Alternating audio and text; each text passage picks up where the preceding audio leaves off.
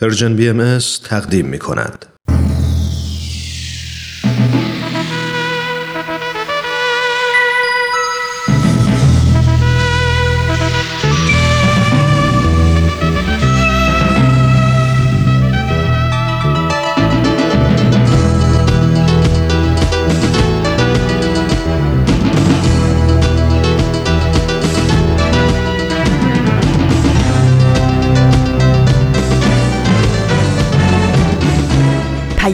دوست. برنامه ای برای تفاهم و پیوند دلها.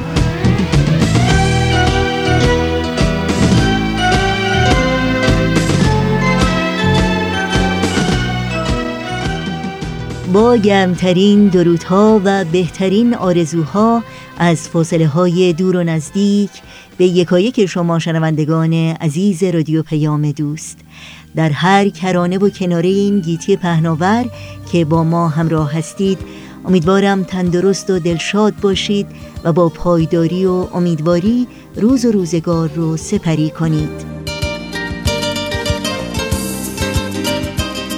نوشین هستم و همراه با همکارانم برنامه های امروز رادیو پیام دوست رو تقدیم شما می کنیم دوشنبه پنجم اسفند ماه از زمستان 1398 خورشیدی برابر با 24 ماه فوریه 2020 میلادی رو درگاه شمار ورق می‌زنیم این روزها نمایش رادیویی تاریخ به روایت مورخ و گزیده های از یک سخنرانی بخش های پیام دوست امروز خواهند بود که امیدواریم از شنیدن اونها لذت ببرید. نظرها، پیشنهادها، پرسشها و انتقادهایی رو هم که در مورد برنامه ها دارید حتما با ما در میون بگذارید و از این راه ما رو در تهیه برنامه های دلخواهتون یاری بدین. و برای اطلاعات راه های تماس با ما و همچنین اطلاعات برنامه های رادیو پیام دوست و پادکست برنامه ها حتما سری به صفحه تارنمای ما www.persianbahaimedia.org بزنید و این اطلاعات رو پیدا کنید. در شبکه های اجتماعی هم می‌تونید برنامه های رادیو پیام دوست رو زیر اسم Persian BM دنبال بکنید و با ما در تماس باشید. البته آدرس تماس با ما در کانال تلگرام هست at PersianBMS contact.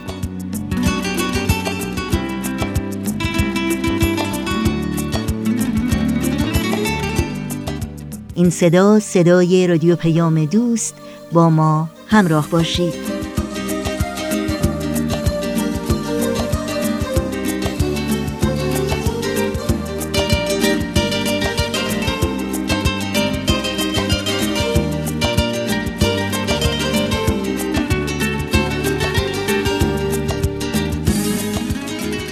و ما این روزها و یا بهتر بگیم همه روزهای ماه فوریه در تقویم میلادی در کشورهای ایالات متحده آمریکا و کانادا رسما بلک هیستری مانث و یا ماه تاریخ آفریقایی تبارها نام گرفته. و هدفش یادآوری و گرامی داشته وقایع تاریخی مهم و افراد سرشناس و تاثیرگذار در جامعه آفریقایی تبار در خارج از قاره آفریقاست. در کشورهای ایرلند، هلند و انگلستان هم این یاد بود صورت می‌گیره. اما در ماه اکتبر هر سال به جای ماه فوریه جامعه بهایان آمریکا هم در این روزها از بهایان سیاه پوست و یا آفریقایی تباری که دستاوردهای چشمگیری داشتند و زندگیشون رو وقف خدمت به جامعه انسانی کردند یاد می‌کنه. از این رو به پاس گرامی داشته این روزها یعنی روزهای ماه تاریخ آفریقایی تبارها یا Black History Month سرگذشت کوتاهی رو از زندگی درخشان یکی از چهره های تاریخی آفریقایی تبار و از پیروان آین باهایی با شما سهیم میشیم.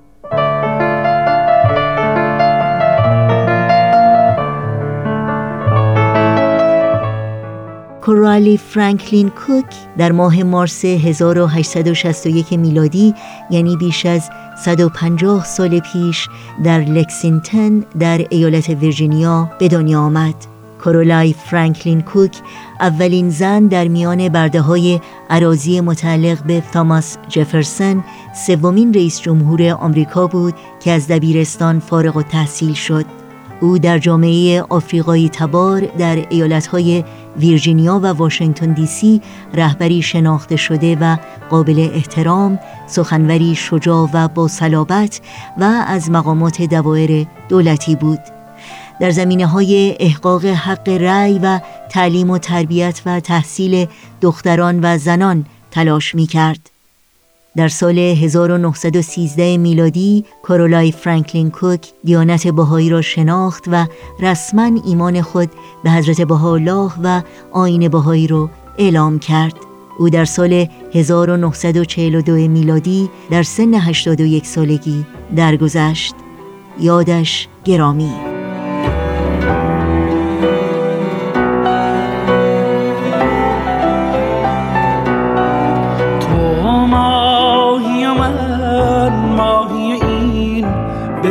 کاشی تو ماهی و من ماهی این برکه کاشی.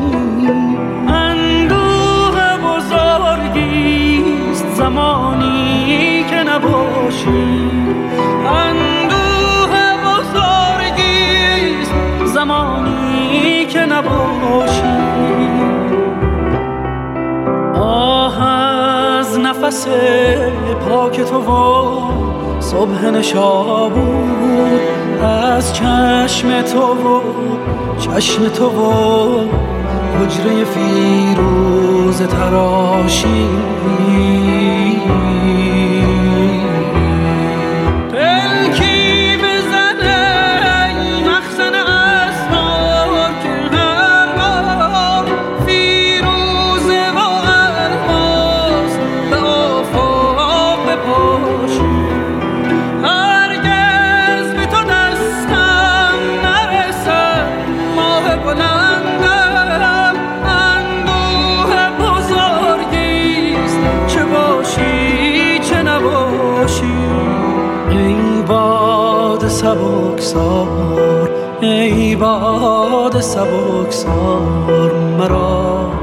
بگذر بگذار مرا بگذر بگذار. هشدار که آرامش ما را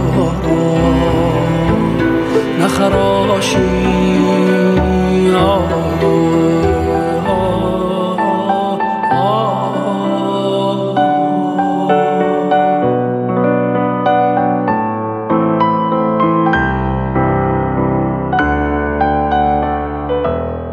همچنان با برنامه های این دوشنبه رادیو پیام دوست همراه هستید و برنامه این ساعت ما نمایش تاریخ به روایت مورخ خواهد بود که گروه نمایش رادیو پیام دوست ارائه میدند با هم بشنویم.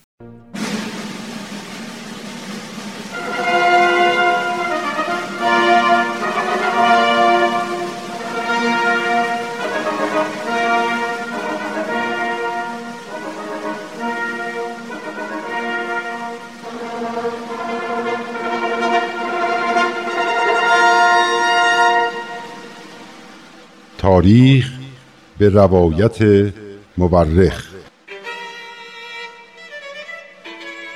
من کتاب تاریخ نبیل رو از ترنم دوستم گرفتم که بخونم. این کتاب یه قسمت از تاریخ ایرانه که تا حالا نشنیده بودم. کتابو که باز کردم خود نبیل که اونو نوشته شروع کرد با من حرف زدن. خیلی عجیب بود. ولی خیلی هم برام جالب بود. این تاریخ یه بخش از کاری از گروه نمایش رادیو پیام دوست. تهیه کننده و کارگردان امیر یزدانی. فصل دوم.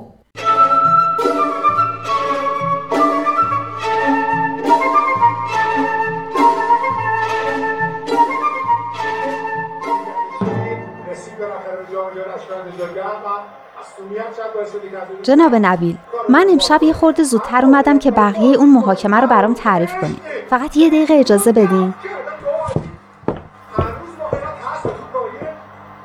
مهراد لطفا صدای اون تلویزیون رو یه خورده کمش کن. آدم صدای خودش هم نمیشنوه. آها باری کلا داداش جونم. ببخشین. حالا تعریف کنین. اول تعریف کنید که دیشب چه گفتیم و به کجا رسیدیم. خب گفتیم که محبوبیت حضرت باب و ایمان تعداد زیادی از مردم چهریق و خوی به آین بابی قوقای زیادی به پا کرد. به طوری که به گوش علما و زمامدارای تهران هم رسید. حاجی میرزا آقاسی که هر کاری کرده بود نتونسته بود جلوی رو کردن مردم به حضرت باب و گسترش آین بابی رو بگیره فرمودد که ایشونو به تبریز ببرن تا در اونجا توسط علما محاکمه بشن. حضرت باب رو از راه ارومیه به تبریز بردن. مردم ارومیه با دیدن اینکه وقتی حضرت باب می‌خواستن به همون برن چطور اسب سرکشی که حاکم ارومیه برای سوار شدن ایشون آورده بود در مقابل ایشون رام شد و سواری داد قوقایی به پا کردن و تا آخرین قطره آب هموم رو برای تبرک بردن. خلاصه مردم ارومیه هم مثل مردم ماکو و چهریق و خوی شیفته حضرت باب شدن. در تبریز هم برای حضرت باب جایی در نظر گرفتن که خیلی دور از شهر بود. به این امید که از اشتیاق مردم برای دیدن حضرت باب کم کنن. اما فایده نداشت. به طوری که روزی که حضرت باب رو برای محاکمه می بردن معمورین به زحمت تونستن از میون مردم راهی براشون باز کنن. نظام العلماء که رئیس جلسه بود از حضرت باب پرسید شما چه ادعایی دارید؟ حضرت باب سه بار فرمودن که همون قائم موعودی هستند که همه هزار سال بود منتظرش بودن. بعد ملا محمد ممقانی شروع به بیادبی و بدزبانی کرد. اما حضرت باب با کمال آرامش جواب دادن. نظام العلماء که دید کار اینطوری پیش نمیره از حضرت باب برای اثبات ادعاشون دلیل خواست. حضرت باب هم نزول آیات و آثارشون رو قوی ترین دلیل و برهان دونستن. آیه ای از قرآن رو هم خوندن. اینهاش اینجا برای خودم نوشتم البته همون ترجمه فارسی شو که شما گفتین آیا برای آنها کافی نبود که ما بر تو کتاب فرستادیم؟ حالا لطفا شما بقیهش رو تعریف کنید. بله شیخ حسن زنوزی که در آنجا حاضر بود بعدا برایم تعریف کرد که وقتی حضرت باب این آیه را خواندند نظام العلماء گفت خوب است در وصف این مجلس مانند آیات قرآن آیاتی بفرمایید تا حضرت ولی عهد و سایر علما شاهد این برهان باشند. حضرت باب درخواست او را پذیرفتند و فرمودند بسم الله الرحمن الرحیم الحمد لله الذی خلق السماوات والارض. ملا محمد ممقانی فریاد زد اعراب کلمه را خطا گفتی. تو که از قواعد دستور زبان بیخبری چگونه قائم موعود هستی؟ حضرت باب فرمودند در آیات قرآنی نیز رعایت قواعد دستور زبان نشده زیرا کلام الهی به مقیاس قوانین مردم سنجیده نمی شود مردم باید تابع قوانین کلام الهی باشند. در قرآن در 300 جا خلاف قواعد دستور زبان آیه نازل شده اما چون کلام الهی است هیچ کس جرأت اعتراض ندارد و همه مسلمین قبول دارند. بعد از این دوباره شروع کردند و همان جمله را به همان شکل بیان کردند. ملا محمد دوباره اعتراض کرد. یک نفر دیگر از یک گوشه دیگر از حضرت باب پرسید کلمه اشترتون چه سیغه است؟ حضرت باب در مقابل این سال این آیات قرآن را خواندند که می‌فرماید پاک و مقدس است خداوند تو خداوند صاحب عزت از آنچه وصف می کنند و سلام بر پیامبران و سپاس بر خداوند پروردگار عالمیان. بعد برخواستند و از مجلس بیرون رفتند.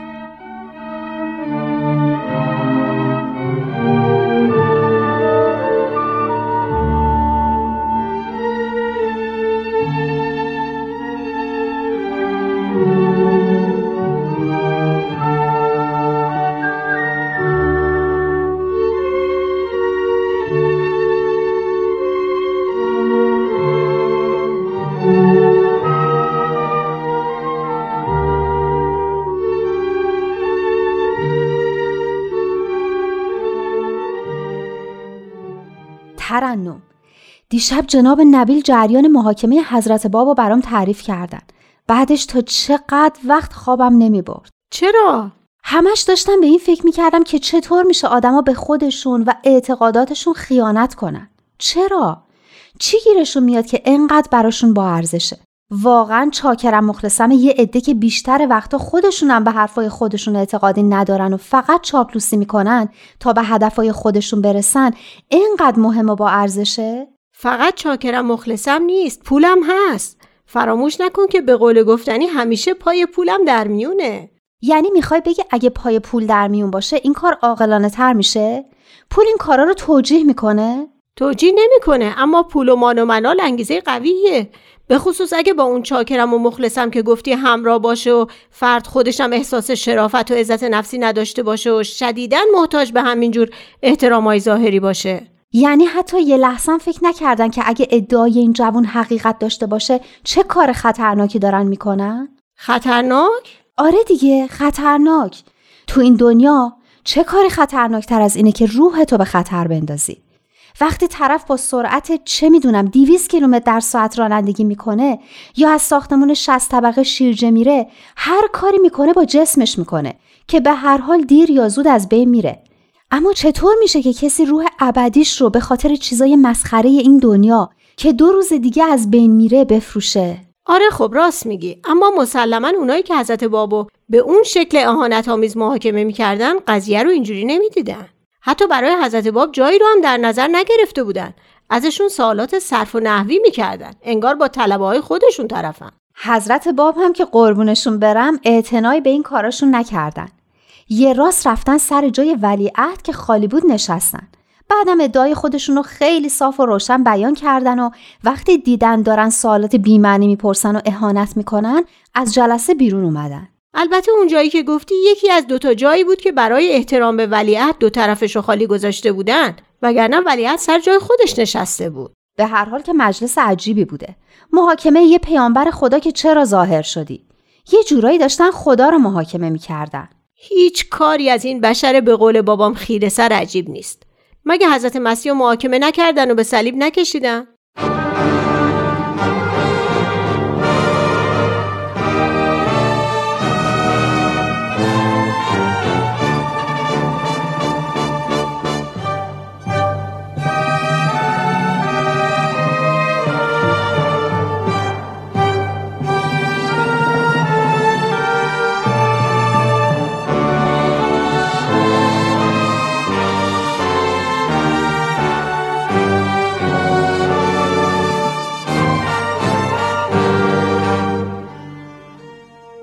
بسیار خوب.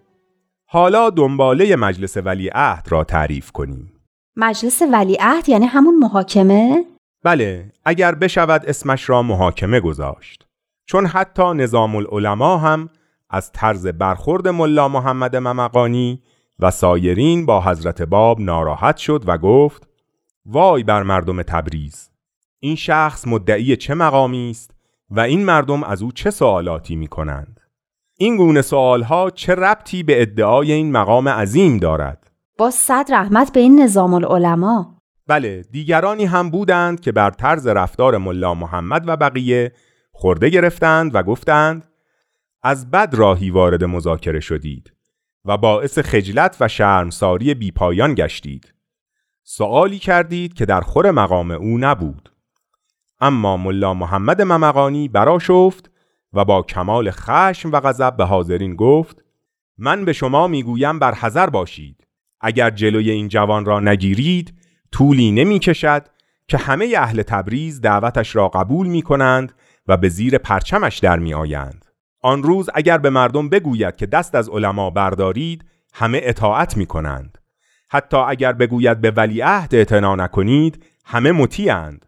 آن وقت است که زمام ریاست روحانی و کشوری را به دست می گیرد و همه شما را زیر پا قرار می دهد. زیرا نه تنها مردم تبریز بلکه جمیع ساکنین آذربایجان به یاریش برمیخیزند. عجب چه بیرو درواسی میگه که دلخوریش از اینه که ریاستش رو از دست بده البته برای اینکه بقیه رو همراه بکنه اونا رو هم داخل می‌کنه که چه نشستین که اگه قضایا همینطوری پیش بره مردم دیگه به حرف علما گوش نمی‌کنن حتی ولیعهد رو هم داخل می‌کنه که حکومت رو هم بر علیه حضرت باب تحریک کنه. که البته سخنانش بی تأثیر هم نبود و باعث نگرانی و براشفتگی مقامات شد. آنها هم نشستند و با هم مشورت کردند که برای جلوگیری از گسترش نفوذ حضرت باب چه باید بکنند. بعضی گفتند باید مجلس دیگری تشکیل شود و ایشان در آن مجلس به مجازات شدیدی محکوم شوند. زیرا که در این جلسه به کسی اعتنا نکردند. اولا در جای مخصوص ولیعهد نشستند و دوما بدون اجازه رئیس مجلس از آن خارج شدند. اما ولیعهد این نظر را نپسندید. بالاخره رأیشان بر این قرار گرفت که حضرت باب را به منزل علی اصغر شیخ الاسلام تبریز ببرند و معمورین حکومت آن حضرت را مجازات کنند. اما معمورین حکومتی از این دستور اطاعت نکردند و گفتند این مسئله مخصوص به علمای شهر است. ما در آن مداخله نمی کنیم. آفرین به این معمورا خودشون رو از این کار زشت نجات دادن.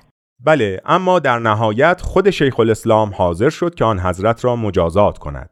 او حضرت باب را به خانه برد و یازده مرتبه به پاهای مبارک چوب زد. یعنی چی؟ عجب آدم چی بگم؟ البته این آدم به حرس و طمع و خیانت معروف بود. و در میان مردم تبریز محبوبیتی نداشت. شخص خصیصی بود که مردم او را تحقیر می کردند و چون در عین حال خیلی بیرحم و سنگ دل هم بود از او می ترسیدند و همیشه دعا می کردند که خدا آنها را از شر شیخ الاسلام خلاص کند.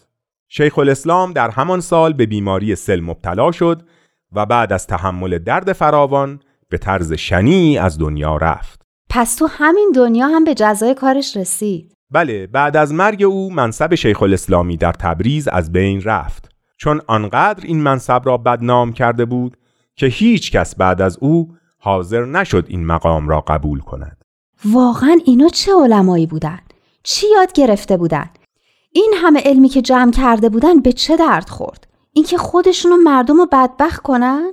حق با شماست آدم افسوس می‌خورد که پیشوایان روحانی تا چه اندازه از راه حق و انصاف و از مسیر عدالت دور بودند و چطور به نصیحتهای حضرت رسول و بیانات ائمه اطهار بی‌اعتنایی کردند. در احادیث هست که وقتی جوانی از بنی هاشم ظاهر شود و دعوتی جدید آغاز کند و دین جدیدی بیاورد و کتاب جدیدی داشته باشد همه به سوی او بشتابید. حتی گفتند که اکثر و اعداه العلماء اینو معنیشو فهمیدم. یعنی بیشتر دشمنان او از علما هستن. درسته؟ مرحبا. ببینید برخی مردم چقدر نادانند که از علمایی پیروی می کنند که از دشمنان حضرت قائمند.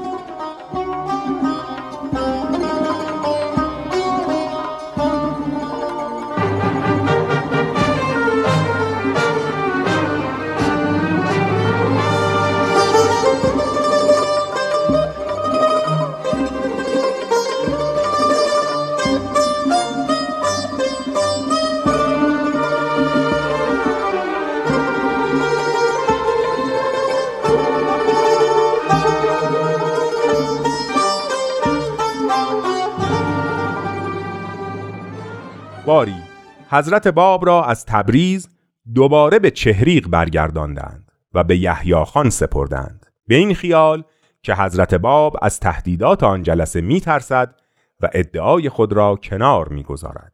اما این مجلس باعث شد که حضرت باب علنا و بدون هیچ پوششی ادعای خود را در مقابل بزرگترین هیئت دینی آذربایجان بیان فرماید.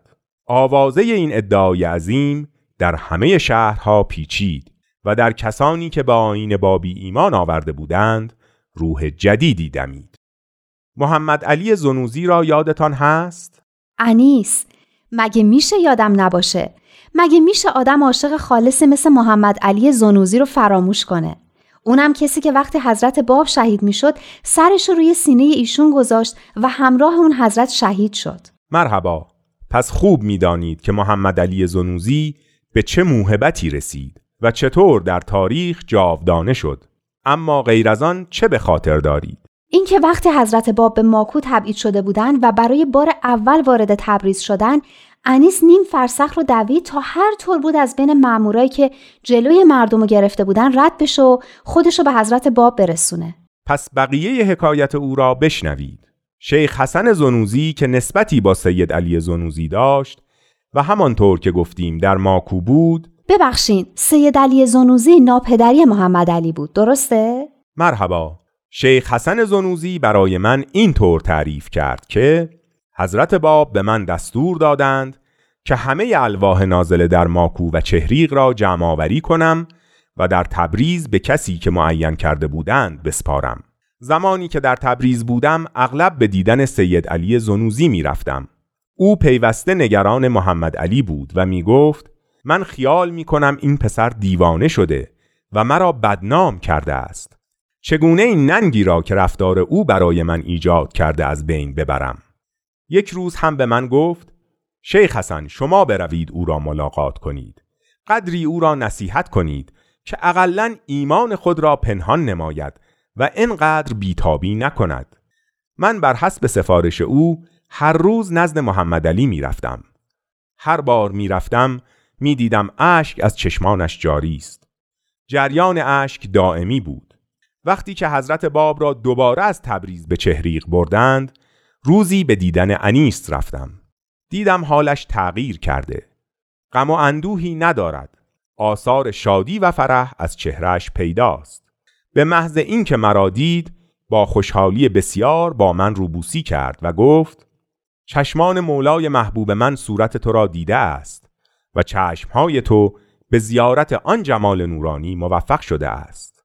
حال بیا تا برای تو حکایت کنم که چه شد که غم و اندوه من به سرور و شادی تبدیل شد. پس از آنکه حضرت باب را به چهریق برگرداندند و من هم در اینجا زندانی و گرفتار بودم قلبم در نهایت اندوه متوجه آن حضرت شد و به راز و نیاز پرداختم که ای محبوب قلب من می‌بینی که تا چه اندازه ناتوان و گرفتار زندانم تو دانا و بینایی که شوق و اشتیاق من برای رسیدن به حضورت نهایتی ندارد. مولای مهربان تمنا دارم تاریکی این ناامیدی را که بر قلب من سایه افکنده به انوار جمال نورانی خود از بین ببری. از این قبیل راز و نیازها می کردم که ناگهان از خود بیخود شدم و صدای آن حضرت را شنیدم که فرمودند محمد علی برخیز. در آن زمان جمال نورانی مولای مهربان را در مقابل چشمانم دیدم که با تبسمی لطیف به من مینگریست خود را بر پاهای ایشان انداختم. فرمودند خوشحال باش که ساعت موعود نزدیک است. به زودی در همین شهر مرا در مقابل مردم به دار خواهند آویخت و هدف گلوله دشمنان خواهم شد. جز تو کسی را در این موهبت با خودم شریک نخواهم کرد. مجده باد که تو آن روز جام شهادت را با من خواهی نوشید و این وعده است که دروغ نمی شود وقتی به خدا آمدم غرق شادی و سرور بودم. غم و اندوه دنیا در مقابل شادی من هیچ است. هنوز صدای آن حضرت در گوش من است و شب و روز چهره مبارک در مقابلم مجسم. به یاد آن تبسم لطیفم و برایم اهمیتی ندارد که گرفتار زندانم. مطمئن هستم که آنچه مولای مهربان وعده فرمودند واقع خواهد شد و ساعت موعود فرا خواهد رسید. من او را نصیحت کردم که صبور باشد و این قضیه را از همه پنهان نگه دارد. جناب محمد علی به من قول داد که این راز را با کسی در میان نگذارد و با وفق و مدارا با سید علی زنوزی رفتار کند. من فورا پیش سید علی زنوزی رفتم و به او مژده دادم که رفتار پسرش تغییر کرده. همین باعث شد که انیس از زندان رهایی یافت. از آن به بعد با خیشان و نزدیکان خود رفتار خوبی داشت تا روز شهادتش فرا رسید.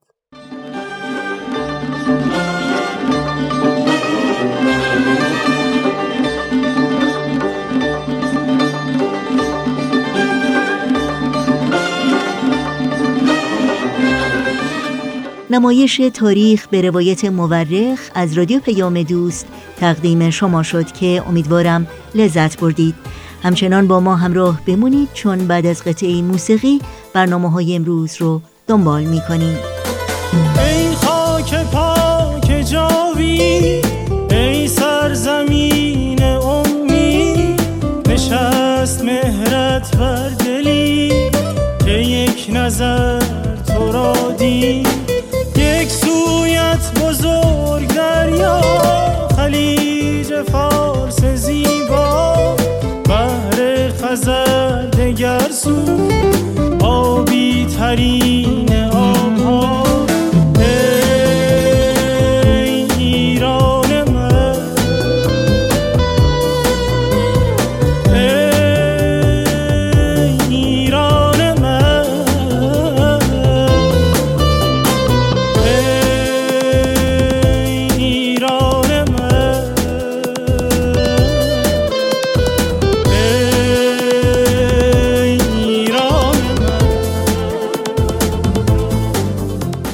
حالا این شما همراهان خوب رادیو پیام دوست و این هم برنامه این هفته گزیده های از یک سخنرانی و بخش چهارم از سخنرانی دکتر کامیار علایی با عنوان خدمت به جامعه بشری بدون تعصب. دکتر کامیار علایی پزشک، پژوهشگر، استاد دانشگاه و کارشناس بین المللی بهداشت هستند و این سخنرانی رو در 22 دومین همایش سالانه انجمن ادب و هنر ایران که مدتی پیش در شهر لندن در انگلستان برگزار شد ایراد کردند. با هم بشنویم.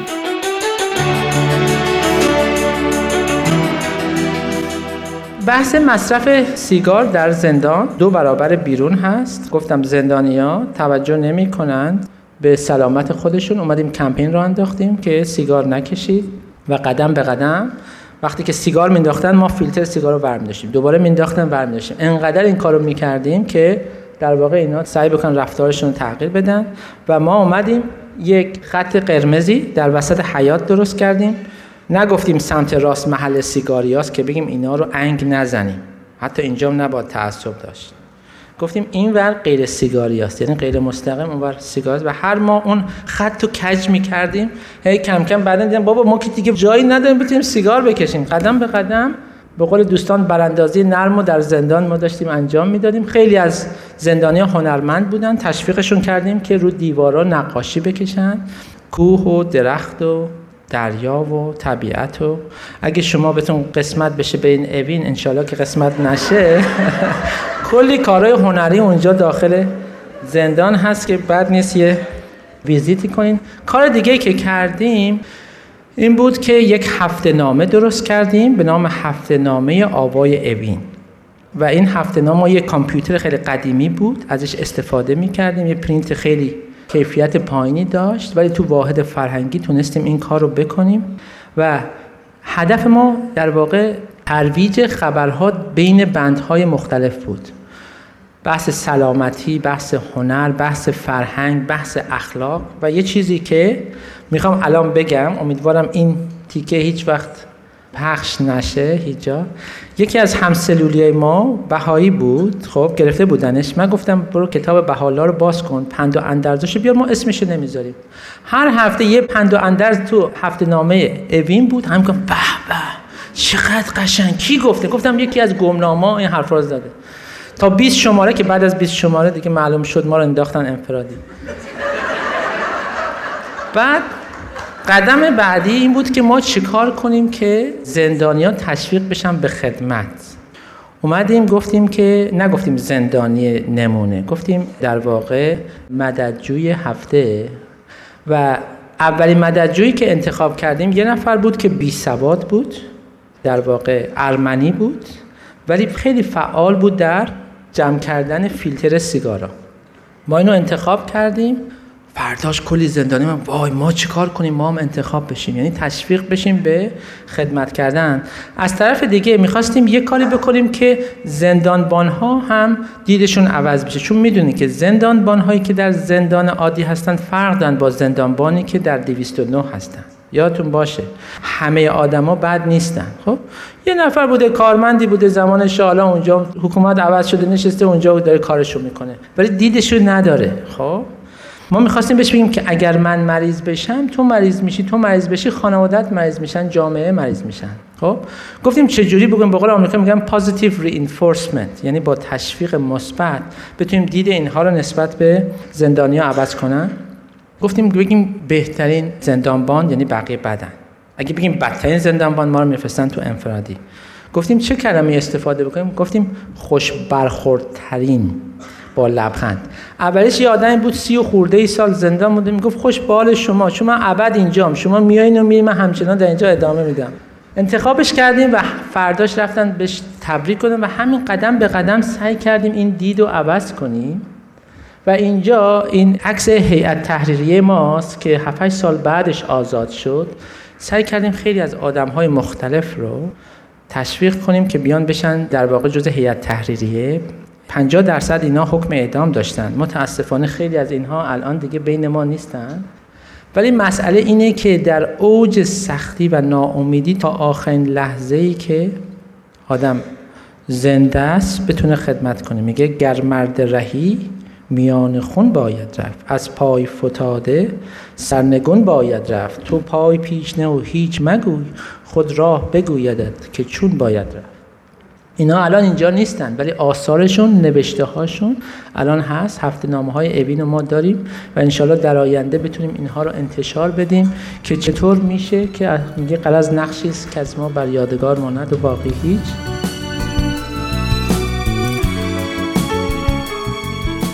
با رادیو پیام دوست همراهی می کنید بعد از لحظاتی موسیقی توجه شما رو به ادامه برنامه گزیده های از یک سخنرانی جلب می کنم.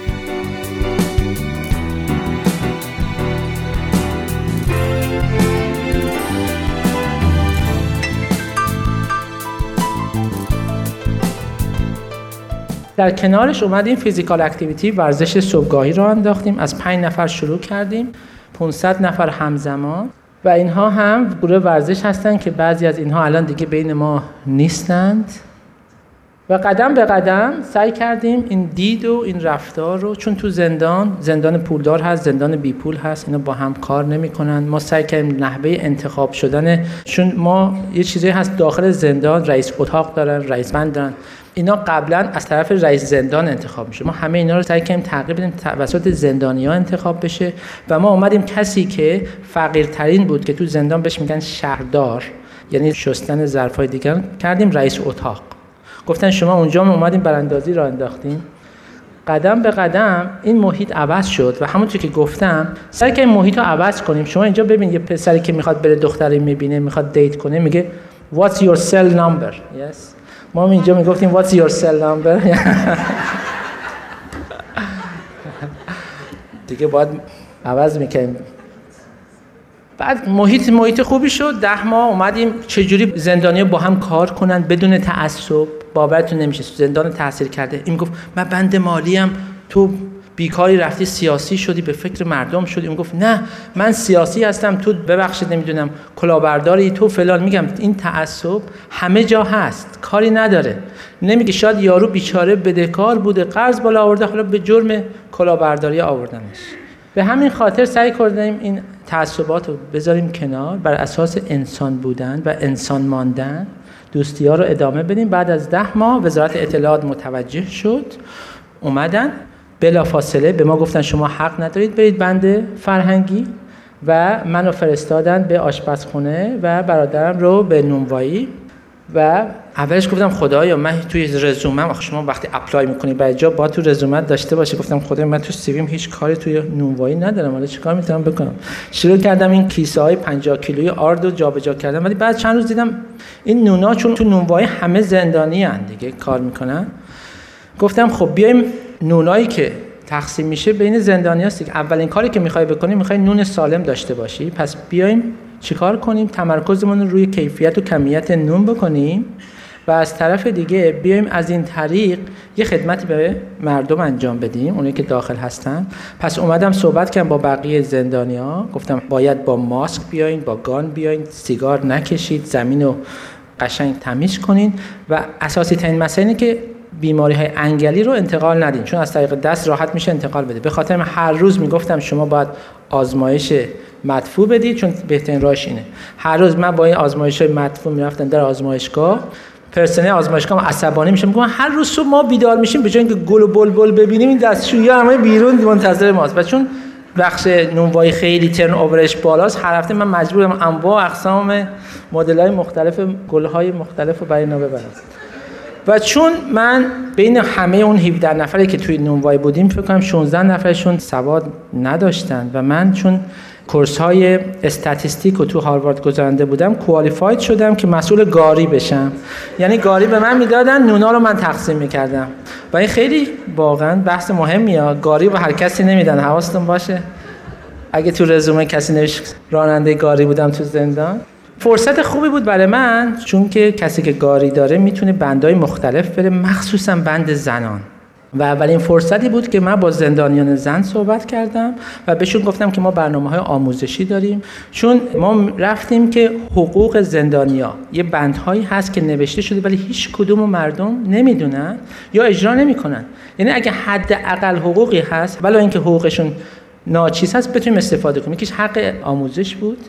مکاتبه کردیم برای 35 نفر ثبت نام کردیم از طریق پیام نور و بچه ها مشغول درس خوندن شدن و بعدش وزارت اطلاعات متوجه شد به من گفت تو انگلیسی صفر گرفتی و اخراج از دانشگاه. گفتم والا من این کورس رو A گرفتم تو هاروارد نمی‌دونم چطور انگلیسی صفر گرفتم.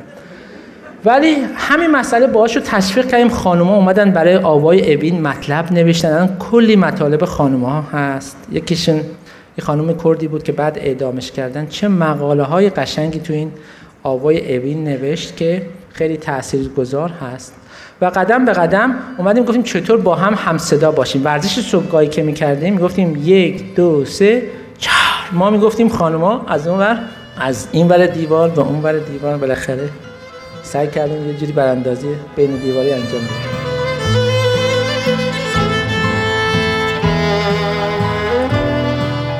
و برای شنیدن بخش بعدی گزیده های سخنرانی دکتر کامیار علایی هفته آینده همین روز و همین ساعت با رادیو پیام دوست همراه باشید.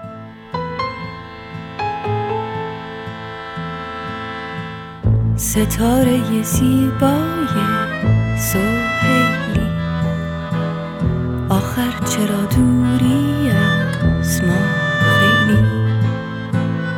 هر دم که می درخشی شبانه من می شدم بی تاب و دیوانه. تو همان لبخندی بر لبانم. تو همان اشکی بر دیدگانم. تو ای جان